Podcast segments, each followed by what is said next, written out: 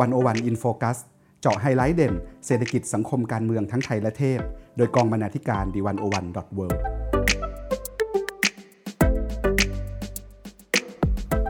สวัสดีครับท่านผู้ฟัง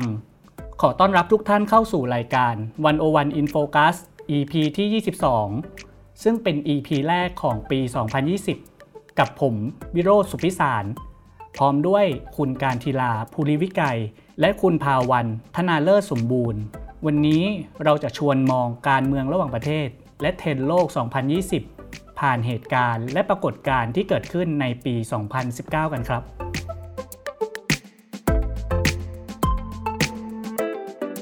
หลังจากเข้าสู่ปี 2020 มาไม่กี่วัน โลกก็เข้าสู่ภาวะที่เข้มข้น ไม่ว่าจะเป็นเรื่องระหว่างประเทศ เหตุการณ์ในตะวันออกกลาง การเลือกตั้งที่ไต้หวัน ปมการเมืองโลกของประเทศดูเข้มข้นมากขึ้นเรื่อยๆ ขณะที่เทรนเทคโนโลยีก็ดูเปลี่ยนแปลงไปรวดเร็วไม่แพ้กัน โลกในปี 2020 นี้จะเป็นอย่างไร เราจะทำความเข้าใจผ่านเหตุการณ์ที่เกิดขึ้นในปีที่ผ่านมานะครับว่า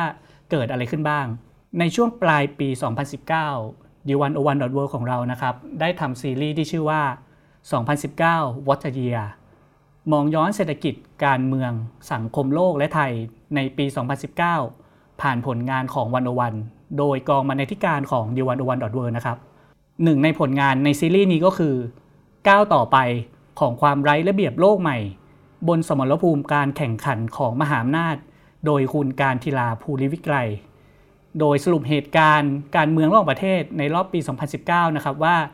เหตุการณ์สำคัญสำคัญของโลกเป็นอย่างไร คุณการทีลาครับ เหตุการณ์เด่นรอบโลกนี้เป็นอย่างไรบ้างครับ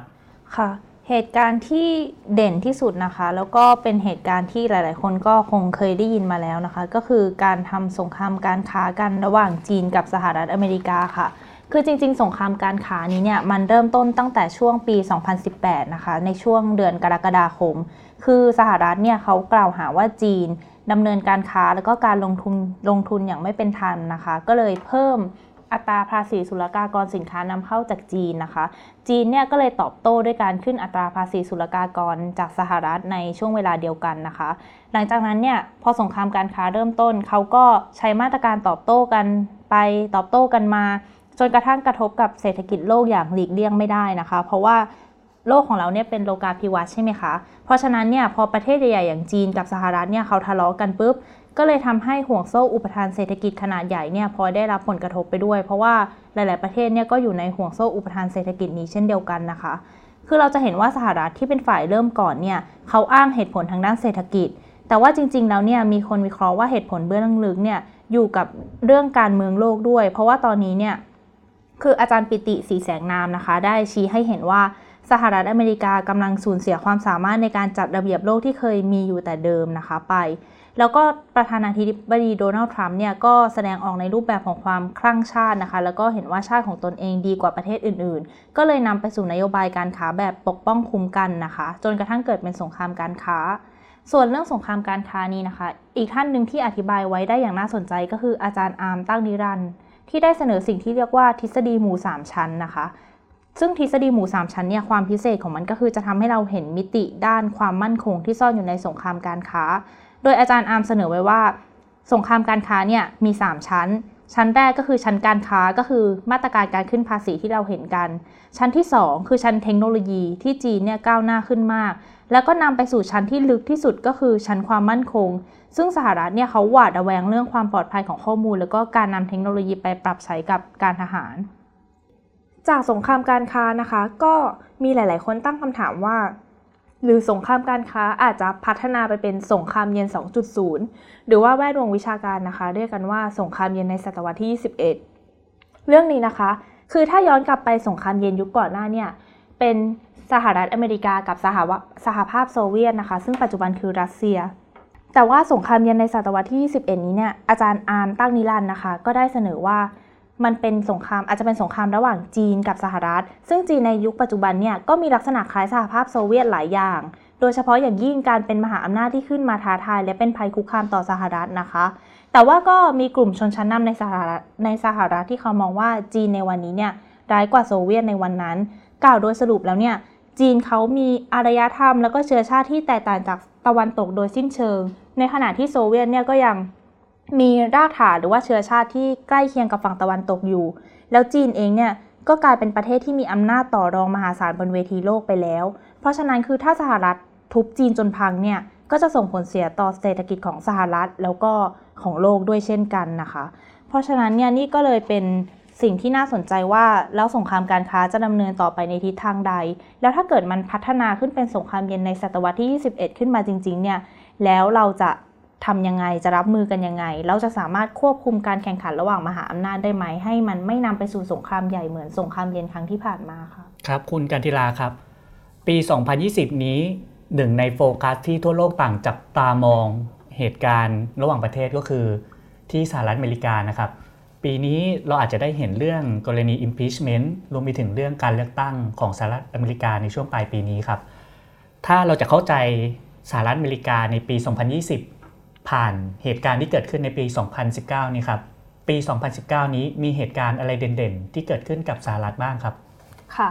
เหตุการณ์เด่นๆของสหรัฐนะคะ หลักๆ เลยก็คือ เราต้องเริ่มจากการดูการเมืองภายในประเทศของเขาก่อน เพราะว่าเขาเป็นประเทศที่การเมืองภายในประเทศเนี่ยกระทบกับการเมืองนอกประเทศของเขามาก คือทุกคนก็คงทราบกันดีอยู่แล้วว่าตอนนี้เนี่ยประธานาธิบดีของสหรัฐคือโดนัลด์ทรัมป์ ซึ่งเขาก็มาพร้อมกับสโลแกนอเมริกาต้องมาก่อน ซึ่งก็ทำให้โลกเนี่ยค่อนข้างปั่นป่วน พอสมควรนะคะ สำหรับการดูการเมืองสหรัฐอเมริกานะคะ บทความของอาจารย์ธเนศอาพรสุวรรณค่ะ ก็เขียนเกี่ยวกับพลวัตการเมืองภายในสหรัฐนะคะ โดยเริ่มต้นตั้งแต่ช่วงปลายปี 2018 ค่ะ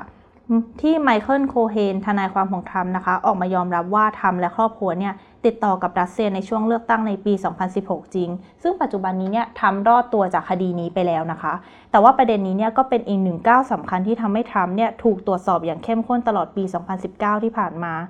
นอกจากเรื่องพฤติกรรมส่วนตัวนะคะ แล้วก็ยังมีเรื่องนโยบายค่ะ ก็คือทุกคนคงเคยได้ยิน นโยบายเรื่องการสร้างกำแพงที่ชายแดนเม็กซิโกของเขาแล้วนะคะ ซึ่งประเด็นไอ้เรื่องการสร้างกำแพงเนี่ยก็กลายเป็นประเด็นถกเถียงกันระหว่างฝ่ายบริหาร หรือว่าฝ่ายรัฐบาลกับฝ่ายนิติบัญญัตินะคะ จนเกิดปัญหางบประมาณค่ะ แล้วก็นำไปสู่เหตุการณ์ government shutdown นะคะ หรือว่าเหตุการณ์ปิดรัฐบาล ซึ่งอาจารย์ธเนศเนี่ยวิเคราะห์ว่าสไตล์ของทรัมเนี่ยก็คือความเอาแน่เอานอนไม่ได้ แล้วความวุ่นวายที่เกิดขึ้นเนี่ยก็อาจจะเป็นการเบี่ยงเบนความสนใจของทรัมจากคดีส่วนตัวของเขาเองก็ได้ อีกเหตุการณ์หนึ่งที่น่าสนใจนะคะก็คือ ย้อนกลับไปในกรณีรัสเซียนะคะ ก่อนที่ทรัมป์เขาจะรอดจากข้อกล่าวหาเนี่ยเหตุการณ์ที่ทำให้การสืบสวนทรัมในกรณีรัสเซียมาถึงจุดสูงสุดเนี่ยเกิดขึ้นตอนที่โรเบิร์ตมูลเลอร์นะคะอายการหรือว่าที่กฎปรึกษากฎหมายพิเศษที่ทำหน้าที่สอบสวนทรัมป์เนี่ยเขาได้ออกมากล่าวปราศัยต่อสาธารณชนนะคะ แล้วก็มีวักทองวักหนึ่งค่ะ ซึ่งอาจารย์ธเนศได้ยกตัวอย่างมานะคะ คือวักทองที่ว่านี่ก็คือ หลังจากการสอบสวนแล้ว หากว่าเรามีความมั่นใจว่าประธานาธิบดีไม่ได้กระทำการอันใดที่เป็นอาชญากรรมอย่างแน่ชัด เราก็คงกล่าวให้ปรากฏในรายงานนั้นแล้ว แต่อย่างใดก็ตาม เราไม่ได้มีเจตนารมณ์ที่จะกล่าวหาว่าประธานาธิบดีกระทำการที่เป็นอาชญากรรมหรือไม่ค่ะประโยคนี้นะคะก็คือทำให้เกิดการวิเคราะห์ตีความแล้วก็ต่อยอดกันต่อไปนะคะ ว่าตัวทรัมป์เนี่ยทำผิดจริงหรือไม่ เพราะว่าถ้าย้อนกลับไปเรื่องการแทรกแซงการเลือกตั้งในปี 2016 นะคะ อย่างที่บอกว่าเขาเนี่ยหลุดจากข้อกล่าวหาเพราะว่าหลักฐานไม่พอ เพราะฉะนั้นเนี่ยก็เลยมีคนถอดความวักทองนี้ออกมาว่า รายงานไม่ได้ระบุว่าทำไม่มีมนทิน ก็เพราะว่าจริงๆเนี่ยมันมีหลักฐานที่โยงไปถึงทำแต่ว่าหลักฐานเนี่ยมันไม่หนักแน่นพอในการดำเนินคดีอาญาเท่านั้นเอง แล้วมุลเลอร์เนี่ยก็ไม่สามารถบอกออกมาตรงๆได้ เพราะว่าติดเงื่อนไขของการเป็นอายการพิเศษนะคะ แต่ว่าถึงทรัมป์จะรอดตัวจากคดีรัสเซียเนี่ย แต่ว่าในปี 2019 ที่ผ่านมาเนี่ย ทรัมป์ก็พาตัวเองไปเจอกับวิกฤตอีกครั้งนะคะ จากกรณีของยูเครนค่ะ ที่ทรัมป์บีบบังคับให้ประธานาธิบดีคนปัจจุบันของยูเครนนะคะโวโลดิมีร์ เซเลนสกี้หาหลักฐานการทำผิดกฎหมายของโจไบเดนแล้วก็ลูกชายนะคะเรื่องนี้นะคะก็คือนำไปสู่การที่แกนนำแล้วก็สมาชิกผู้แทนราษฎรเนี่ยตัดสินใจประกาศดำเนินการถอดถอนประธานาธิบดีหรือว่า impeachment นะคะ ซึ่งการยื่นถอดถอนครั้งนี้เนี่ยมาจากการใช้อำนาจในทางที่ผิดของทรัมป์ในกรณีของผู้นำยูเครนนะคะ ซึ่งนับว่าเป็นครั้งที่ 4 ในประวัติศาสตร์ของสหรัฐที่มีการยื่นถอดถอนประธานาธิบดีค่ะทีนี้เราก็ต้องมาดูกันนะคะว่าเหตุการณ์นี้เนี่ยจะดำเนินยังไงต่อไป แต่ว่าในฐานะแฟนพันธ์แท้ที่ติดตามการเมืองสหรัฐมาตลอดเนี่ยอาจารย์ธเนศเขาสรุปว่า การเมืองอเมริกาได้มาถึงจุดวิกฤตของรัฐธรรมนูญแล้ว เพราะว่าอำนาจฝ่ายบริหารเนี่ยไม่ยอมให้อำนาจฝ่ายนิติบัญญัติเข้าตรวจสอบและลงโทษ เพราะว่าทำเนียบขาวเนี่ยได้ส่งหนังสือถึงหลาย ๆ คนที่เกี่ยวข้องนะคะว่า ห้ามไปให้ปากคำเกี่ยวกับคดีทรัมป์กับยูเครน ก็ต้องมาดูต่อไปนะคะว่าการเมืองภายในสหรัฐเนี่ยจะดำเนินต่อไปในทิศทางใด ส่วนเรื่องการเมืองระหว่างประเทศนะคะ อาจารย์ธเนศก็วิเคราะห์ว่าตัวทรัมป์เนี่ย เขามีนโยบายระหว่างประเทศที่หาเสียงกับฐานเสียงชาตินิยมของตัวเองมากกว่าจะเป็นไปตามหลักการนะคะ เช่น การที่เขาถอนตัวออกจากสัญญาลดโลกร้อนปารีส หรือว่าเพิ่มความสัมพันธ์ทางเศรษฐกิจ แล้วก็การทหารกับซาอุดิอาระเบีย หรือว่าย้ายสถานทูต ประมาณนี้เนี่ยก็ทำให้สร้างความแปลกใจให้กับประชาคมโลกพอสมควรนะคะ แต่ว่าในปี 2019 ที่ผ่านมานะคะ นโยบายต่างประเทศแบบอเมริกา First หรือว่าอเมริกาต้องมาก่อนของทรัมป์เนี่ย ก็เจอกับบททดสอบสำคัญนะคะ คือถ้าเกิดใครติดตามข่าวเนี่ย ก็คงพอจะทราบว่าทรัมป์เนี่ยได้ไปเจรจากับคิมจองอึนนะคะ ผู้นำสูงสุดของเกาหลีเหนือที่สิงคโปร์มาแล้วรอบหนึ่งตอนนั้นเนี่ยโลกก็เกิดคำถามว่า หรือว่าเกาหลีเหนือเนี่ยจะทำการปลดอาวุธนิวเคลียร์ได้จริง ๆ ต่อมาเป็นการเจราจาครั้งที่2นะคะก็คือความก็คือที่ฮานอย ซึ่งทรัมป์เนี่ยตอนแรกเขามั่นใจมาก ๆ ว่าการเจราจาครั้งนี้เนี่ยจะประสบความสำเร็จ แต่ว่าผลที่ออกมานะคะก็คือล้มเหลว แล้วก็ไม่ได้ข้อตกลงใด ๆ ทั้งสิ้นท่านอาจารย์ทานเน่เนี่ยก็เลยชี้ให้เห็นว่าถ้าทรัมป์เจรจากับคิมจองอึนได้สำเร็จเนี่ยเขาก็อาจจะได้เป็นประธานาธิบดีสมัยที่ 2 แต่ว่าเขาเจรจาไม่สำเร็จ เพราะฉะนั้นเนี่ยนี่ก็อาจจะเป็นโชคดีของคนอเมริกันแล้วก็โลกนะคะ ที่ระบบอเมริกาที่ 1 ของทรัมป์เนี่ยอาจจะสะดุดลงใน 4 ปีนี้เท่านั้น ก็ต้องมาดูกันนะคะว่าในปี 2020 เนี่ยใครจะชนะการเลือกตั้งประธานาธิบดีสหรัฐอเมริกา ครับคุณกันทีลา คุณผู้ฟังครับ อีกหนึ่งตัวแสดงสำคัญในเวทีการเมืองโลกก็คือประเทศจีน ที่นับวันจะยิ่งมีความสำคัญ แล้วก็มีบทบาททั้งทางด้านเศรษฐกิจและการเมืองโลก มากขึ้นเรื่อยๆนะครับ ถ้าจะทำความเข้าใจจีนอย่างลุ่มลึกรอบด้าน ก็น่าจะเป็นสิ่งที่จำเป็นสำหรับโลกในปี 2020 นี้นะครับ คุณการทีลาครับ เราเรียนรู้เราเข้าใจจีนผ่านเหตุการณ์ในปี 2019 เป็นอย่างไรบ้างครับ ค่ะ จีนในปี 2019 นี้นะคะ ก็นับว่าเป็นอีกหนึ่งคู่แข่งที่สมน้ำสมเนื้อกับสหรัฐอเมริกาพอสมควรค่ะ ซึ่ง ศาสตราจารย์รานามิตเตอร์นะคะ เป็นศาสตราจารย์ด้านประวัติศาสตร์การเมืองจีนสมัยใหม่ที่ออกซ์ฟอร์ดนะคะ ก็อธิบายจีนให้เราฟังก่อนเลยว่า จีนเนี่ยเกิดความเปลี่ยนแปลงอย่างมากในช่วงทศวรรษที่ผ่านมา คือถ้าเรามองก่อนวิกฤตการเงินโลกในปี 2008 เนี่ยประเทศตะวันตกยังครอบงำระเบียบการเงิน แล้วก็แนวคิดการพัฒนาของโลก จีนก็ยังใช้แนวทางตามตะวันตกอยู่ แต่ว่าตอนนี้เนี่ยทุกอย่างเปลี่ยนไปแล้ว พอจีนเห็นวิกฤตในตะวันตก จีนเขาก็เลยเริ่มเปลี่ยนตัวเอง มีความมั่นใจมากขึ้น แล้วก็อัดเงินจำนวนมหาศาลเข้าสู่ระบบเศรษฐกิจนะคะ จนตอนนี้เนี่ยจีนมีสาธารณูปโภคมากมายอย่างที่เราเห็นกัน แต่ว่าถ้าเกิดเราจะเข้าใจจีนเนี่ยสิ่งหนึ่งที่เรามองข้ามไม่ได้เลยคือตัวผู้นำนะคะ ก็คือประธานาธิบดีสีจิ้นผิงที่ เริ่มรับตำแหน่งในปี 2012 ซึ่งอาจารย์มิเตอร์เนี่ยอธิบายว่าสีจิ้นผิงเนี่ยเขามีอิทธิพลกับพลแล้วก็พยายามเปลี่ยนจีนให้เข้ากับบุคลิกของเขา คือมีความเป็นอำนาจนิยมมากขึ้น เสรีนิยมน้อยลง ทุกอย่างก็เลยดูจะตึงเครียดแล้วก็ถูกควบคุมมากขึ้นกว่าเดิมนะคะ อีกประเด็นหนึ่งนะคะก็คือ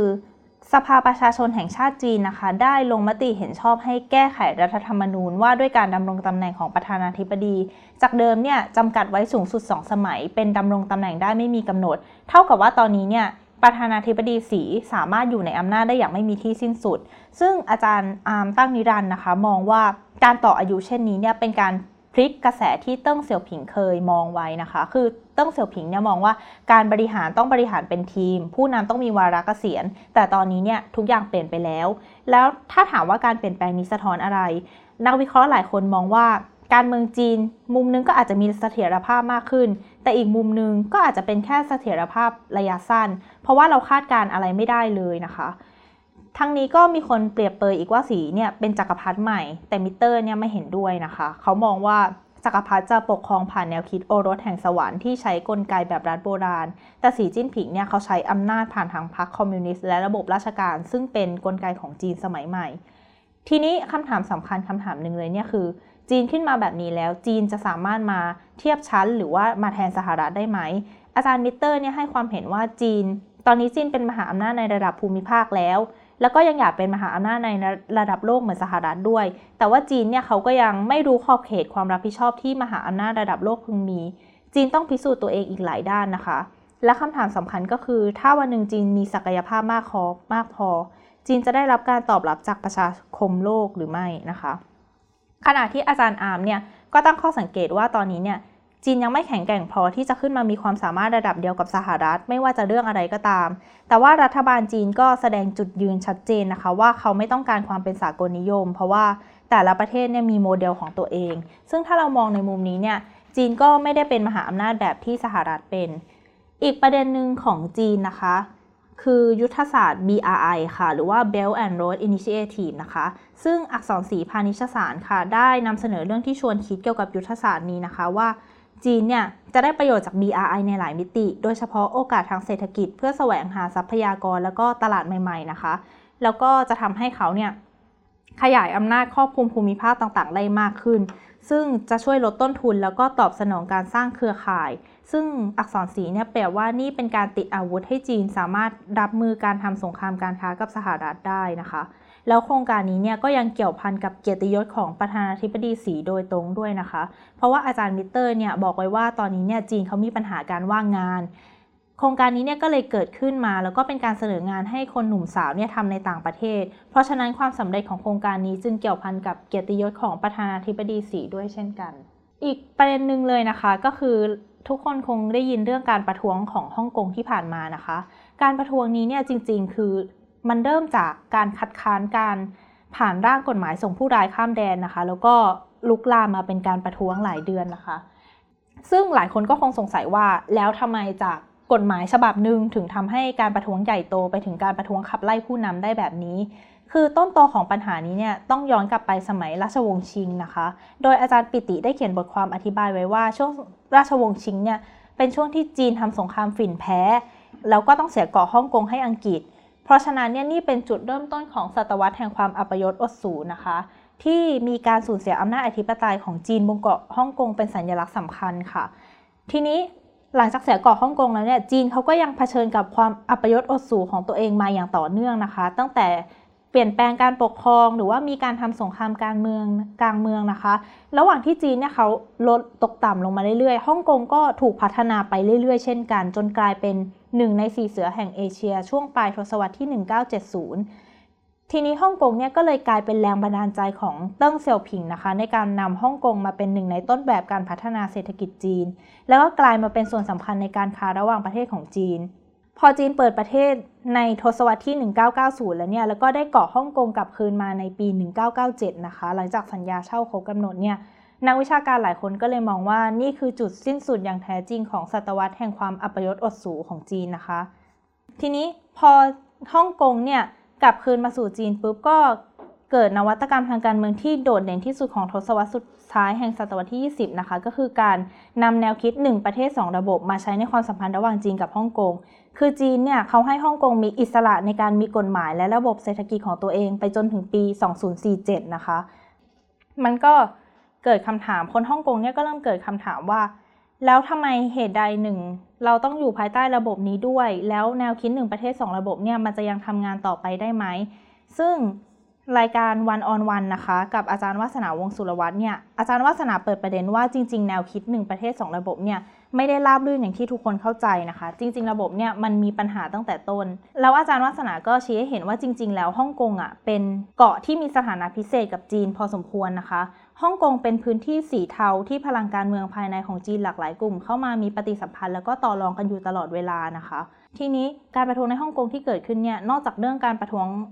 เกี่ยวกับผู้นำแล้วก็การหวาดกลัวว่าจีนจะเข้ามาแทรกแซงอำนาจของฮ่องกงแล้วเนี่ยความเหลื่อมล้ำก็เป็นประเด็นอีกประเด็นสำคัญหนึ่งที่อยู่ในการประท้วงของฮ่องกงนะคะ เพราะว่าตอนนี้เนี่ยทุนนิยมเติบโตแล้วก็ขยายตัวในจีนอย่างมาก คนจีนเข้ามาลงทุนที่ฮ่องกงมาก คนจนก็จนลง คนรวยก็รวยขึ้น ราคาที่อยู่อาศัยก็สูงขึ้น คนฮ่องกงที่เขาไม่ได้ร่ำรวยเนี่ยเขาก็เลยมีความเป็นอยู่ที่แย่ลง ส่วนผู้นำของเขานะคะ ซึ่งคนฮ่องกงไม่มีโอกาสเลือก ก็เอาใจในทุนจีนแล้วก็แผ่นดินใหญ่ อาจารย์วาสนาก็เลยสรุปให้เราเห็นว่านี่เป็นปัญหาเรื่องชนชั้นนะคะ ก็คือเป็นปัญหาคนจนเกลียดคนรวย ถ้าจะแก้ปัญหานี้ก็ต้องแก้ปัญหาความเหลื่อมล้ำให้ได้ ซึ่งทัศนานี้นะคะก็ค่อนข้างสอดคล้องกับบทความของคุณปานิชโพสีวังชัยนะคะ กองบรรณาธิการของ d101.world ที่ได้ไปลงพื้นที่ของฮ่องกงนะคะ ซึ่งจากการพูดคุยแล้วเนี่ยคุณปานิชก็ได้ถามว่าคนฮ่องกงว่าคิดว่าข้อเรียกร้องเนี่ยจะเป็นไปได้ไหมจะประท้วงสำเร็จไหม แล้วคนฮ่องกงก็ที่คุณปานีคุยด้วยเนี่ยก็ตอบกลับมาว่า อย่างน้อยพวกเขาก็ได้แสดงออกสิ่งที่เขารู้สึก แล้วก็ได้บอกสิ่งที่พวกเขาต้องการออกมานะคะ ทีนี้ก็เป็นที่น่าจับตามองอย่างหนึ่งนะคะ ว่าแล้วการประท้วงที่ฮ่องกงเนี่ยจะดำเนินไปในทิศทางไหนนะคะ เพราะว่าเรื่องอำนาจอธิปไตยเหนือดินแดนเนี่ยเป็นเรื่องที่จีนค่อนข้างจะให้ความสำคัญเป็นอันดับต้นๆเลยนะคะ เขาให้ความสำคัญกับเรื่องจีนเดียวมาก จะไม่ประนีประนอมกับเรื่องนี้เด็ดขาด การประท้วงในฮ่องกงเนี่ยถือว่าเป็นการท้าทายแนวคิดจีนเดียวนะคะ แล้วก็อาจจะทำให้เหตุการณ์รุนแรงแล้วก็บานปลายขึ้นได้ แต่อาจารย์วาสนาเนี่ยก็วิเคราะห์ว่า ถ้าเกิดจีนใช้กำลังปราบปรามฮ่องกงเลยเนี่ยฮ่องกงก็จะพังหนัก แล้วก็เพราะถ้าฮ่องกงรวมเป็นเนื้อเดียวกับจีนเนี่ยฮ่องกงก็จะไม่มีค่าสำหรับจีนแล้ว เพราะว่าจีนเนี่ยอยากได้ฮ่องกงในฐานะเมืองท่านานาชาตินะคะ เพราะฉะนั้นรัฐบาลปักกิ่งก็ต้องตอบคำถามสำคัญว่า จีนพร้อมไหมถ้าจะไม่มีฮ่องกงในฐานะเมืองท่านานาชาติค่ะคุณผู้ฟังครับ ถ้าหากเรามองในปี 2019 นะครับเป็นปีแห่งการแข่งขันกันระหว่างสหรัฐอเมริกาแล้วก็จีน หนึ่งในอาวุธสำคัญที่ทั้งสองประเทศใช้ห้ามหันกันก็คือเรื่องสงครามการค้า ซึ่งส่งผลกระทบต่อประเทศน้อยใหญ่นะครับ โดยเฉพาะส่งผลกระทบต่ออาเซียนคุณการทีลาครับสงครามการค้านี้ส่งผลกระทบอย่างไรต่ออาเซียนของเรานี้ครับ ค่ะ อาเซียนนี้นะคะก็ได้รับผลกระทบ จากสงครามการค้าในระดับหนึ่งค่ะ ซึ่งอาจารย์ปิติสีแสงนามนะคะ เขียนบทความคาดการสถานการณ์ที่จะเกิดขึ้นกับอาเซียนก่อน คืออาจารย์ปิติเนี่ยได้เสนอว่าสถานการณ์ผลลัพธ์ที่ออกมาเนี่ยมันก็มีได้หลายแบบ อาจจะคาดการอะไรไม่ได้เลย สรุปอะไรไม่ได้เลย หรือว่าเป็นได้ทั้งทางบวกและทางลบนะคะ ทางบวกก็คือถ้าเกิดสินค้าจาก จีนและสหรัฐเนี่ยเขาเข้าไปทำตลาดใหม่ในประเทศของกันและกันไม่ได้ นักลงทุนก็อาจจะหันมาลงทุนที่อาเซียนแทน แล้วอาเซียนเนี่ยมีกรอบเจรจาเยอะมากอาเซียนบวก 3 อาเซียนบวก 6 นะคะ หรือว่าปีปีหน้าก็จะพยายามผลักดันอาเซบอาเซียนเนี่ยก็อาจจะสามารถผลักดันข้อตกลงผ่านทางกรอบการเจรจานี้ได้ แต่ว่าทางลบค่ะก็คือจะสูญเสียความสามารถทางการแข่งขันในตลาดของอาเซียนไปนะคะ หรือผลกระทบที่รุนแรงที่สุดเนี่ยซึ่งกระทบทั้งโลกเลยไม่ใช่แค่อาเซียนก็คือ สงครามการค้านำไปสู่กระแสการค้าแบบพาณิชย์นิยมใหม่นะคะ ซึ่งก็จะแน่นอนว่าก็จะเกิดผลกระทบกับหลาย ๆ ประเทศเช่นกัน ทีนี้เนี่ยนอกจากเรื่องสงครามการค้าแล้ว การแข่งขันเพื่อขยายอิทธิพลของสองมหาอำนาจก็เป็นอีกหนึ่งประเด็นใหญ่เลยนะคะ ซึ่งภูมิภาคอินโดแปซิฟิกเนี่ยอยู่กึ่งกลางระหว่างมหาสมุทรอินเดีย และมหาสมุทรแปซิฟิกพอดี ซึ่งเป็นทำเลที่ตั้งที่สำคัญมาก ๆ ในทางภูมิรัฐศาสตร์นะคะ เพราะฉะนั้นตัวอาเซียนเองเนี่ยก็เลยเรียกได้ว่าเนื้อหอมแล้วก็อาเซียนจะวางตัวยังไงเนี่ยเป็นสิ่งที่สำคัญมาก ๆ ซึ่งอาจารย์อาร์มตั้งนิรันดรนะคะ ได้เขียนเกี่ยวกับเรื่องเอกสารว่าด้วยมุมมองของอาเซียนต่ออินโดแปซิฟิก หรือว่า ASEAN Outlook on Indo-Pacific หรือว่าตัวย่อว่า AOIP นะคะว่าเนี่ยคือการวางตัวอย่างหนึ่งของอาเซียน การวางการใช้คำว่า Indo-Pacific เนี่ยเป็นลีลาการทูตของอาเซียนนะคะ ที่เลือกใช้คำที่สหรัฐชอบใช้ก็คือคำว่า Indo-Pacific ผนวกกับการใส่เนื้อหาบางเรื่องตามแนวทางที่เป็นมิตรกับจีน ก็คือเป็นการส่งสัญญาณว่าอาเซียนเนี่ย ต้องการเพื่อนมาช่วยถ่วงดุลบทบาทเชิงรุกของจีนในภูมิภาคนะ เพราะว่าคำว่าอินโดแปซิฟิกเนี่ยมันกว้างมาก คือมันหมายรวมถึงอินเดีย ออสเตรเลีย แล้วก็สหรัฐ เรียกง่ายๆ ก็คือเอเชียเนี่ยถูกขยายกรอบความคิดเชิงพื้นที่ออกไป แต่ขณะเดียวกันอาเซียนก็ประกาศทัศนะของตัวเองนะคะว่าอาเซียนขอเลือกตีความเอง คืออาเซียนยืมคำของสหรัฐมา แต่อาเซียนก็ไม่ได้ใช้ความหมายของสหรัฐหรือว่าของประเทศไหน แต่ว่าเป็นมุมมองเฉพาะของอาเซียนเอง ซึ่งอาจารย์อาร์มบอกว่าหลายคนเนี่ยอาจจะมองว่าเอกสารทัศนะของอาเซียน หรือว่า AOIP เนี่ยมีเนื้อหาไม่ชัดเจน แต่ว่าจริง ๆ แล้วเนี่ยความชัดเจนของ AOIP อยู่ที่การประกาศแนวทางไม่เลือกข้างนะคะ แล้วก็ประกาศแนวคิด ASEAN Centrality แล้วก็ขยายภาพการมองภูมิภาคให้กว้างออกไป เพื่อเปิดให้มหาอำนาจเข้ามา คานอำนาจแล้วก็ถ่วงดุลกันเพื่อผลประโยชน์ของอาเซียนนะคะ ซึ่งเอกสาร AOIP นี้เนี่ยก็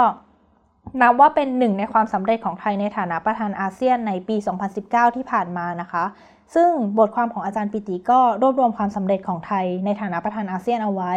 นอกจากการออกเอกสาร AOIP แล้วเนี่ยก็ยังมีการผลักดันข้อตกลงอาเซียน แล้วก็มีการจัดตั้งศูนย์อาเซียน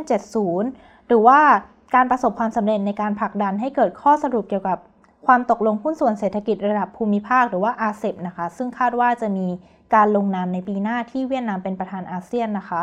ปี 2020 เนี่ยก็ต้องมาดูกันว่าอาเซียน ภายใต้การนำของเวียดนาม จะต้องวางตัวยังไง จะผลักดันข้อตกลงได้ไหม และจะเล่นเกมยังไง ระหว่างที่ 2 มหาอำนาจแข่งขันกันค่ะ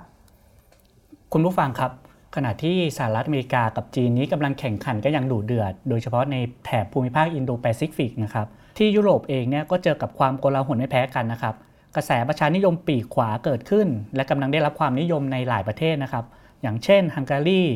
แล้วก็อีกตัวอย่างหนึ่งก็คือกรณี Brexit ซึ่งคอลัมน์ของคุณปีเตอร์ มัยตรีอึ๊งภากรณ์นะครับ ได้เขียนบทความที่แหลมคมเกี่ยวกับ Brexit ไล่เลียงตั้งแต่การทบทวนสถานการณ์ที่หยุดชะงักในการเจรจา Brexit ปมปัญหาการอยู่ร่วมกันของสหราชอาณาจักรกับสหภาพยุโรปนะครับ ไปจนถึงข้อถกเถียงเกี่ยวกับการทำประชามติ Brexit ครั้งที่2นะครับซึ่งก็น่าจับตามองนะครับในปี 2020 เนี้ย Brexit จะเป็นอย่างไร และจะส่งผลกระทบต่อยุโรปและโลกอย่างไร นอกจากเรื่องยุโรปแล้วนะครับ ทางวันวันก็พาคุณผู้ฟังไปรู้เกี่ยวกับการเมืองในภูมิภาคลาตินอเมริกานะครับ ในคอลัมน์ของอคุณชวลิตชาวแสงรัฐ การสำรวจมหาอำนาจขนาดกลางในเอเชียใต้อย่างอินเดีย ที่น่าจะเข้ามามีบทบาทมากขึ้นในอนาคต โดยเฉพาะกับอาเซียนนะครับจากคอลัมน์ของคุณสุภวิทย์แก้วคูนอก รวมไปถึงการเรียนรู้เข้าใจญี่ปุ่นสมัยใหม่กับคุณทีวิน สุพุทธิกุลนะครับ กล่าวโดยสรุปเหตุการณ์ในปี 2020 การเมืองระหว่างประเทศของโลก จะดำเนินไปในทิศทางไหนครับ คุณการทีลาค่ะ ก็ จากปี 2019 ที่ผ่านมานะคะ เราก็จะเห็นว่าจริง ๆ แล้วเนี่ย ปี 2019 ทิ้งอะไรไว้เยอะมาก ทั้งคำถามที่ว่าสงครามเย็นจะเกิดขึ้นอีกไหม แล้วการเลือกตั้งประธานาธิบดีเนี่ยจะเป็นยังไง แล้วอินโดแปซิฟิกจีนจะเข้ามามีบทบาทยังไง แล้วอาเซียนจะวางตัวยังไง ทั้งหมดนี้เนี่ยเป็นคำถามที่เราจะต้องหาคำตอบต่อกันในปี 2020 นะคะ แต่ว่าสิ่งหนึ่งที่บอกได้ก็คือการเมืองระหว่างประเทศในปี 2020 เนี่ย คงจะเข้มข้นมากกว่าเดิมแน่นอน เพราะว่าเปิดปีใหม่มาได้ไม่กี่วันนะคะ ก็เกิดเหตุการณ์ที่ประธานาธิบดีทำเนี่ยรอบสังหารนายพลของอิหร่านแล้วนะคะ ก็ต้องมาดูกันว่าแล้วปี 2020 เนี่ยการเมืองระหว่างประเทศจะเป็นยังไงต่อค่ะ น่าจับตาดูนะครับในปี 2020 นี้ ใช่ค่ะ คุณผู้ฟังครับ นอกจากเรื่องการเมืองระหว่างประเทศแล้ว การเปลี่ยนแปลงด้านเทคโนโลยีในปีที่ผ่านมานี้ ก็มีการเปลี่ยนแปลงที่เป็นรูปธรรม ชัดเจนมากขึ้น คำสำคัญหลายคำนะครับถูกหยิบยกขึ้นมาพูดใกล้ตัวเรามากขึ้นนะครับ ไม่ว่าจะเป็นเรื่อง AI เรื่อง Internet of Things จากบทความเทรน 2019 How to เดินสู่โลกแห่งอนาคตอย่างไร ไม่ให้ตกขบวน โดยคุณภาวัน ธนาเลิศสมบูรณ์ ได้เรียบเรียงเทรนด์เด่นๆทั่วโลกมาในบทความนี้นะครับ อะไรคือเทรนด์เด่นๆ ของปี 2019 นี้ครับคุณภาวัน ค่ะก่อนอื่นนะคะ เราอยากจะให้คุณผู้ฟังเนี่ยมาอัปเดตเทรนด์ของอินเทอร์เน็ต ในปัจจุบันนี้กันก่อน คุณผู้ฟังทราบไหมคะว่า ตอนนี้เนี่ยมีผู้ใช้งานอินเทอร์เน็ต ทั่วโลกแล้วรวมกันกี่ล้านคนกันคะ จากรายงานล่าสุดของแมรี่มีกเกอร์หรือนักวิเคราะห์เทรนด์การใช้อินเทอร์เน็ตตัวแม่ของวงการของเรานะคะ เปิดเผยว่าปัจจุบันเนี้ยตัวเลขผู้ใช้อินเทอร์เน็ตเนี่ยพุ่งสูงถึง 3,800 ล้านคนทั่วโลก หรือเท่ากับ 51%ขึ้นค่อนโลกเลยนะคะสำหรับตอนนี้ จากตัวเลขนี้เนี่ยเราก็อาจจะพูดได้ว่ามันเป็นความสำเร็จครั้งยิ่งใหญ่ แต่ว่าในแง่หนึ่งเนี่ยมันก็เป็นที่น่าหวั่นใจสำหรับธุรกิจผู้ให้บริการอินเทอร์เน็ตเหมือนกันนะคะ จากจำนวน 51%เนี่ยเป็นผู้ใช้งานที่สามารถเข้าถึงอินเทอร์เน็ตได้อย่างง่ายดายไปทั้งหมดแล้ว และต่อจากนี้ล่ะค่ะที่จะเป็นความท้าทายว่าธุรกิจผู้ให้บริการอินเทอร์เน็ต จะค้นหาผู้เล่นหน้าใหม่ ที่เข้าถึงอินเทอร์เน็ตได้ยากในปัจจุบันนี้อย่างไร ซึ่งจากการวิเคราะห์นะคะ เราก็มองกันว่าต่อจากนี้เนี่ย ผู้เล่นหน้าใหม่ที่เราจะไปค้นหาก็น่าจะอยู่กันที่ภูมิภาคเอเชีย แอฟริกา และตะวันออกกลางกันค่ะ เพราะว่าในภูมิภาคเหล่านี้นะคะ มีผู้ใช้งานที่ยังไม่ได้เข้าถึงอินเทอร์เน็ตจำนวนมาก แถมยังมีประชากรอีกมากมาย มากกว่ายุโรปที่เข้าถึงอินเทอร์เน็ตในปัจจุบันนี้อีกค่ะ คุณผู้ฟังคะ เวลาที่เราจะเชิญชวนผู้เล่นหน้าใหม่เข้ามาในวงการอินเทอร์เน็ตเนี่ยเราต้องทำความเข้าใจก่อนว่าทำไมผู้คนถึงใช้อินเทอร์เน็ตกันคะในหนังสือ The Next Billion User ได้ให้คำตอบไว้ค่ะ ว่าคนส่วนใหญ่แท้จริงแล้วเนี่ยเราไม่ได้ใช้อินเทอร์เน็ตสำหรับการทำงานหรือการเรียนรู้กันนะคะ แต่ว่าเราใช้อินเทอร์เน็ตเพื่อความบันเทิงกันค่ะ เราจะใช้อินเทอร์เน็ตพักผ่อนยามว่างดูหนังฟังเพลง สร้างสังคม ติดต่อกับคนในครอบครัว หรือแม้กระทั่งอย่างเกมค่ะ คุณผู้ฟังทราบไหมคะว่าเกมเนี่ยได้สมญานามว่าเป็นโซเชียลมีเดียของคนรุ่นใหม่เลยค่ะ เพราะว่าเป็นพื้นที่แพลตฟอร์มที่ เชิญชวนให้วัยรุ่นมาทำกิจกรรมมีปฏิสัมพันธ์ต่อกัน เราอาจจะได้เจอเพื่อนต่างชาติ เจอคนจากหลากหลายวัฒนธรรม ที่มีรสนิยมเล่นเกม มารวมกันอยู่ในที่เดียวกันทำให้เราติดต่อสื่อสารกันและกันได้อย่างดียิ่งขึ้นค่ะ ดังนั้นนะคะ เทรนด์ต่อจากนี้เราจึงจะเห็นได้ว่าผู้ให้บริการอินเทอร์เน็ตนะคะ อาจจะเชิญชวนให้ผู้เล่นหน้าใหม่เนี่ยเข้ามาใช้แอปพลิเคชันเกี่ยวกับความบันเทิงก่อน จากนั้นก็ค่อยพัฒนาไปสู่แอปพลิเคชันที่ ใช้งานด้านการทำงานหรือการเรียนรู้ต่อไปค่ะ อีกเทรนด์หนึ่งที่สำคัญนะคะ นอกจากการค้นหาผู้เล่นหน้าใหม่เนี่ยที่กำลังมาแรงมากก็คือ เราจะทำอย่างไรให้ผู้เล่นหน้าเก่าอย่างเราเราเนี่ยใช้บริการอินเทอร์เน็ตกันได้อย่างมากขึ้นหรือนานขึ้น ซึ่งตัวอย่างในปัจจุบันก็มีให้เห็นแล้วนะคะ อย่างเช่นบริษัทยักษ์ใหญ่หลายเจ้า อย่างเช่น Tencent เจ้าของแอป WeChat เนี่ย เขาก็ได้เริ่มพัฒนากลุ่มแอปพลิเคชัน ที่ช่วยอำนวยความสะดวกในการทำกิจกรรมทุกสิ่งอย่างในชีวิตประจำวันของเราเลย หรือที่เราเรียกกันรวมๆว่า super app ค่ะ เราจะสามารถดูหนังฟังเพลง ออกกำลังกาย ซื้อของโอนเงินต่างๆเนี่ยสิ่งเหล่านี้กิจกรรมเหล่านี้นะคะ มันจะมีแอป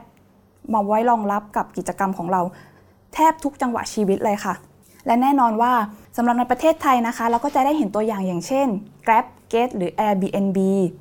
ซึ่ง super app เหล่านี้เนี่ยนอกจากจะมาเปลี่ยนวิถีชีวิตของเราแล้ว ก็ยังเปลี่ยนเศรษฐกิจของเราไปได้อย่างคิดไม่ถึงเลยค่ะ อย่างเช่นเราอาจจะเห็นได้ว่าคนในสมัยใหม่เนี่ยอาจจะนิยมรับงานจาก Grab จาก Get นิยมทำงานเป็นจ็อบแทนที่จะหางานประจำมากกว่า ซึ่งคนเหล่านี้เนี่ยแหละค่ะก็จะเป็นกำลังหลักในการขับเคลื่อนเศรษฐกิจในอนาคตได้เช่นกัน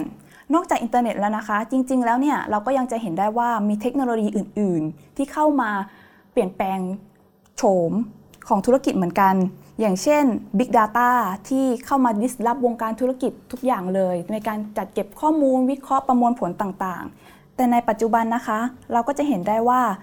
คนเราเนี่ยให้ความสำคัญต่อความความเป็นส่วนตัวมากขึ้น ดังนั้นเนี่ยเราจึงเกิดนวัตกรรมที่ช่วยปกป้องตัวตนของเจ้าของข้อมูลที่เราให้แก่ธุรกิจ หรือก็คือ data anonymization ค่ะ ซึ่งเป็นเทคโนโลยีที่จะปกปิดข้อมูลที่สามารถเจาะลึกรายบุคคล ไม่ให้กลับย้อนเข้ามาหาตัวเราได้ เรียกได้ว่าเป็นการแก้ทางของเทคโนโลยี Big Data กันเกิดขึ้นนะคะ อีกหนึ่งประเด็นร้อนแรงที่ยังอยู่ในกระแสแล้วก็พูดถึงได้ไม่เคยตกเทรนก็คือความฉลาดของปัญญาประดิษฐ์หรือ AI ที่นับวันเราจะพูดว่ามันฉลาดขึ้นเรื่อยๆ จนอาจจะช่วงชิงพื้นที่ของมนุษย์ในอุตสาหกรรมต่างๆ ไปแล้วนะคะ ขออนุญาตยกตัวอย่างให้ฟังเป็นเรื่องเล่าของอีเซโดนแชมโกชาวเกาหลีใต้ระดับโลก 18 สมัยค่ะ ซึ่งล่าสุดเนี่ยเขาได้ประกาศถอนตัวออกจากวงการเกมหมากล้อมนี้แล้ว เนื่องจากเขาเนี่ยได้ประชันฝีมือกับ AI แล้วค้นพบว่าเขาเนี่ยไม่สามารถเอาชนะ AI ได้อีกต่อไป ซึ่งนี่ก็เป็นตัวอย่างที่น่ากลัวเหมือนกันนะคะว่า AI กำลังจะสั่นสะเทือนอะไรหลาย ๆ อย่างในบ้านเรามากขึ้น อย่างงานที่จะต้องใช้ประสบการณ์หรือความเชี่ยวชาญ โดยเฉพาะอย่างแพทย์ หรือนักเล่นเกมหมากล้อมนี่แหละค่ะ หรือจะกระทั่งจะเป็นงานที่ใช้ความคิดสร้างสรรค์อย่างนักเขียนนักแต่งเพลง ต่อไปนี้ AI ก็อาจจะมาทำแทนเราก็ได้ ดังนั้นคำถามต่อมาที่จะชวนคุณผู้ฟังคิดก็คือ เรามีอะไรเหนือกว่า AI บ้าง จากบทความคน vs หุ่นยนต์ ความหวังและข้อกังวลบนโลกอนาคตนะคะ ได้ให้คำตอบไว้ค่ะ ว่าหุ่นยนต์เนี่ยแท้จริงแล้วเรายังไม่สามารถเคลื่อนไหวได้อย่างนุ่มนวลหรือยืดหยุ่นเรียนแบบกับมนุษย์ได้ อีกทั้งความคิดเชิงตรรกกะ การให้เหตุผลหรือการเข้าใจบริบททางสังคม ก็ยังด้อยกว่ามนุษย์อย่างเราอยู่มาก และอีกที่สำคัญที่สุดก็คือ ความมีชีวิตชีวา รอยยิ้มและความเอาใจใส่เนี่ยเป็นสิ่งที่หุ่นยนต์ยังไม่สามารถทดแทนหน้าที่ของมนุษย์ได้อย่างเต็มรูปแบบค่ะ ดังนั้นนะคะ แนวโน้มธุรกิจจากนี้ต่อไป จึงมองกันว่างานประเภท งานฝีมือ งานที่มีความละเมียดละไมเอาใจใส่ทุกขั้นตอน อย่างเช่นกาแฟดิบหรือคาบเบียร์เนี่ยก็อาจจะมีแนวโน้มได้รับความนิยมเพิ่มขึ้นค่ะ คุณผู้ฟังครับ ความต้องการของตลาดแรงงานเนี้ย เปลี่ยนไปทำให้เราเนี้ยต้องกลับมามองนะครับว่าระบบการศึกษาของไทยเนี่ยจะต้องปรับตัวอย่างไรทำอย่างไรจะสร้างประชากรที่มีคุณภาพในยุค 4.0 นี้ได้นะครับหนึ่งในเรื่องที่สำคัญก็คือเรื่องเทรนด์การศึกษาของโลกนะครับ เทรนด์การศึกษาของโลกเป็นอย่างไรบ้างครับ ในช่วงปีที่ผ่านมาคุณภาวันครับสำหรับคำถามที่ว่าการศึกษายุคใหม่เนี่ยเราควรจะต้องมีการปรับตัวยังไงให้เท่าทันกับยุคเทคโนโลยีนะคะ ประเด็นแรกเลยเนี่ยก็อาจจะเป็นการปรับ ปรุงในปัญหาที่เราเจอกันมาโดยตลอด คือ วิธีการสอนแบบท่องจำจากตำรา แล้วก็วิธีการวัดระดับผู้เรียนแบบที่เน้นไปทางด้านความสามารถด้านใดด้านหนึ่งเป็นพิเศษ อย่างเช่นเราจะเห็นได้ว่าปัจจุบันเนี่ยบ้านเราก็ยังให้ความสำคัญกับวิชาวิทย์ คณิตโดยที่ไม่ได้ใส่ใจกับทักษะด้านอื่น ๆ เลย เมื่อใส่ใจแต่ทักษะทางด้านวิชาการเท่านั้นนะคะ ก็อาจจะกลายเป็นว่าคนที่มีทักษะด้านอื่น ๆ อาจจะถูกตัดสินว่ากลายเป็นคนที่ไม่เก่งไปเลย และพอถูกตัดสินมาก ๆ เข้า คนคนนั้นก็อาจจะเกิดเป็นฟิกไมเซ็ตในที่สุด หรือเป็นความคิดที่ว่าเราเนี่ยเกิดมามีสติปัญญาเท่านี้โดยธรรมชาติ เราไม่สามารถพัฒนาไปได้มากกว่านี้แล้ว มันก็จะเป็นอุปสรรคต่อการเรียนรู้ใช่ไหมล่ะคะ ในขณะเดียวกันค่ะฟิกไมเซ็ตก็อาจจะเกิดขึ้นได้กับกลุ่มที่เก่งทางด้านวิชาการอยู่แล้ว และได้รับคำชื่นชมมาโดยตลอด คนกลุ่มนี้นะคะก็จะเข้าใจว่าตัวเองเนี่ยเก่งไม่จำเป็นต้องพัฒนา หรือว่าไม่กล้าทดลองสิ่งใหม่ๆ เพราะกลัวว่าพอล้มเหลวแล้วอาจจะไม่ได้รับคำชื่นชมอีกต่อไป ซึ่งไม่ว่าทางใดก็ถือว่าเป็นผลเสียต่อการศึกษาทั้งนั้นเลยล่ะค่ะ ดังนั้นโจทย์ของการศึกษาไทยในยุคใหม่เนี่ยนะคะ จึงต้องเป็นเรื่องการปรับปรุงระบบให้เปิดกว้าง ส่งเสริมทักษะด้านอื่น ๆ เพิ่มมากขึ้น และเป็นการบ่มเพาะ growth mindset ซึ่งเป็นพื้นฐานสำคัญของเยาวชนในโลกอนาคตค่ะ ซึ่ง growth mindset เนี่ยก็จะเป็นพื้นฐานต่อยอดไปสู่ทักษะการคิดเชิงวิพากษ์และความคิดสร้างสรรค์ ถัดจากวิธีเรียนและการวัดระดับนะคะ อีกหนึ่งประเด็นที่เราควรจะต้องจับตามองสำคัญเลยก็คือการสร้าง soft skill หรือทักษะทางด้านสังคม และทักษะทางด้านอารมณ์ เช่น การสื่อสารทำงานร่วมกับผู้อื่น หรือความอดทนในระดับสถาบันการศึกษาในห้องเรียนให้มากขึ้น โดยเราอาจจะออกแบบให้ soft skill เนี่ยสามารถเรียนรู้คู่ไปได้กับคลาสที่เรียน hard skill หรือทักษะทางด้านวิชาการเพิ่มมากขึ้น เป็นต้นว่าเป็นไปได้ไหมที่เราจะสามารถเรียนวิทยาศาสตร์ไปด้วย และสอนเรื่องทีมเวิร์กไปด้วย ผ่านการทำโครงงาน นี่ก็เป็นเรื่องที่เราต้องคิดต่อไปค่ะ ประเด็นสุดท้ายที่น่าสนใจนะคะ ก็คือการสร้างให้องค์กรหรือสังคมของเราเนี่ยส่งเสริมให้เกิดการเรียนรู้แบบปัญญาประกิจ หรือ collective intelligence เพิ่มมากขึ้นค่ะ อันคำว่าปัญญาประกิจนี่ยนะคะ เป็นการแชร์องค์ความรู้จากกันและกันในสังคม ขออนุญาตยกตัวอย่างให้เห็นภาพค่ะ สมมุติว่าเราไปเจอปัญหาข้อหนึ่ง A ก็อาจจะแก้ปัญหาด้วยทางหนึ่ง B อาจจะแก้ปัญหาด้วยอีกทางหนึ่ง C ที่มาทีหลัง ก็สมควรจะได้รับคำแนะนำจาก A และ B ในการแก้ปัญหา ซึ่ง C หลังจากที่ได้เรียนรู้วิธีการแก้ไขปัญหาของ A และ B แล้วเนี่ย C ก็สามารถพัฒนาวิธีแก้ไขปัญหาของตัวเองได้ และอาจจะมีประสิทธิภาพมากยิ่งขึ้นกว่าของ A และ B อีกด้วย นี่แหละค่ะที่เป็นผลดีของการสร้างสังคมปัญญาประกิจให้เกิดขึ้น คุณผู้ฟังครับ คุณภาวันก็ได้ฉายภาพให้เราเห็นนะครับว่าเทรนโลกในปีที่ผ่านมานี้ มีการเปลี่ยนแปลงอย่างรวดเร็วเป็นอย่างไรนะครับ แล้วในแง่ที่ว่าเทรนที่มันเกิดขึ้นเนี้ยมันอยู่ร่วมกับสังคมในโลกยุคใหม่นี้ได้อย่างไร คุณภาวันจะมาฉายภาพให้เราเห็นนะครับว่าประชากรโลกในอนาคตเนี้ยจะอยู่อย่างไรในยุคที่เทรนมันมีการเปลี่ยนแปลงอย่างรุนแรงและรวดเร็วนี้ครับ จริงๆ แล้วคนที่ต้องอยู่ร่วมกับการเปลี่ยนแปลงที่จะเกิดขึ้นหลังจากนี้อีก 10 ปีหรือ 20 ปี คือกลุ่มคนรุ่น millennial หรือ Gen Z ซึ่งเป็นคนที่เกิดในช่วงปี 1981 เป็นต้นไปค่ะ กลุ่มคนเหล่านี้นะคะมีลักษณะเด่นอยู่อย่างหนึ่งก็คือเป็นคนที่ใช้เทคโนโลยีหรือว่าใช้โซเชียลมีเดียกันอย่างแพร่หลาย ดังนั้นเนี่ยเขาจะมีโอกาสในการติดต่อสื่อสารกับคนอื่น ๆ แลกเปลี่ยนความคิดความเห็นและวัฒนธรรมจากกลุ่มคนที่แพร่หลายมากขึ้นทำให้เขามีแนวโน้มเป็นคนเสรีนิยมค่ะ ซึ่งนั่นอาจจะเป็นข้อดีหรือเป็นสิ่งที่เราน่าจะจับตามองว่าพลังของคลื่นลูกใหม่จะขับเคลื่อนสังคมไปในแนวทางใหม่ ๆ ยังไงบ้างถูกไหมคะ แต่สิ่งที่น่ากังวลก็คือคนรุ่นใหม่เหล่านี้เนี่ย มีอาการซึมเศร้า เร็วมากขึ้นเรื่อยๆ โดยจากข้อมูลของศูนย์ป้องกันและควบคุมโรคของอเมริกาเผยว่าปัจจุบันนะคะ เด็กอเมริกันอายุระหว่าง 3 ขวบถึง 17 ปีกว่า 1 ใน 5 หรือราว 15 ล้านคนเนี่ยมีอาการเข้าข่ายภาวะซึมเศร้า และวิตกกังวลเป็นอย่างมาก ลองคิดดูสิคะว่า คนที่มีภาวะซึมเศร้าในปัจจุบันนี้เด็กที่สุดถึง 3 ขวบเองนะคะ อาจจะกล่าวได้ว่าสังคมกำลังเผชิญคลื่นแห่งโรคซึมเศร้าซัดสานในกลุ่มประชากรหลักสำคัญของ โลกอนาคต และอีกอย่างหนึ่งที่น่าเป็นห่วงก็คือ สหประชาชาติคาดการณ์กันว่าอัตราการเกิดของคนบนโลกเนี่ยค่ะจะหยุดเติบโตภายในปี 2100ทำให้เกิดปรากฏการณ์ที่ทั่วโลกจะเข้าสู่สังคมคนชรา หรือ aging society พร้อมกันเป็นวงกว้าง สิ่งที่ตามมาก็คือคนหนุ่มสาวที่มีจำนวนอยู่น้อยนิดเนี่ยนะคะจะต้องทำงานหนักเพื่อหาเลี้ยงคนวัยเกษียณ ดังนั้นประเด็นเหล่านี้จึงเป็นความท้าทายสำหรับเราที่ต้องมองไปข้างหน้าว่า นอกจากเราจะสร้างประชากรที่มีทักษะสามารถยืนหยัดในสังคมยุคดิจิทัลแล้วเนี่ยเราจะสามารถสร้างประชากรที่มีความสุขในจำนวนที่เพียงพอต่อการขับเคลื่อนประเทศ และขับเคลื่อนโลกไปข้างหน้าได้อย่างไรบ้างคะคุณผู้ฟังครับ ตลอดปีที่ผ่านมา และเข้าสู่ปีใหม่ปี 2020 นี้ เราคงจะได้เห็นการเปลี่ยนแปลงต่างๆ เกิดขึ้นทั่วโลกนะครับ ที่น่าจับตาไม่ว่าจะเป็นเรื่องระหว่างประเทศ หรือว่าเทรนโลกนะครับ ซึ่งดีวันโอวันดอดวของเราเนี้ย ก็จะผลิตเนื้อหาที่เข้มข้นเจาะลึกเนี้ย ให้คุณผู้อ่านได้ติดตามกันตลอดกันปีนี้กันนะครับ และนี่คือรายการ 101 In Focus EP 22 สำหรับวันนี้เรา 3 คนขอลาไปก่อน สวัสดีครับ สวัสดีค่ะ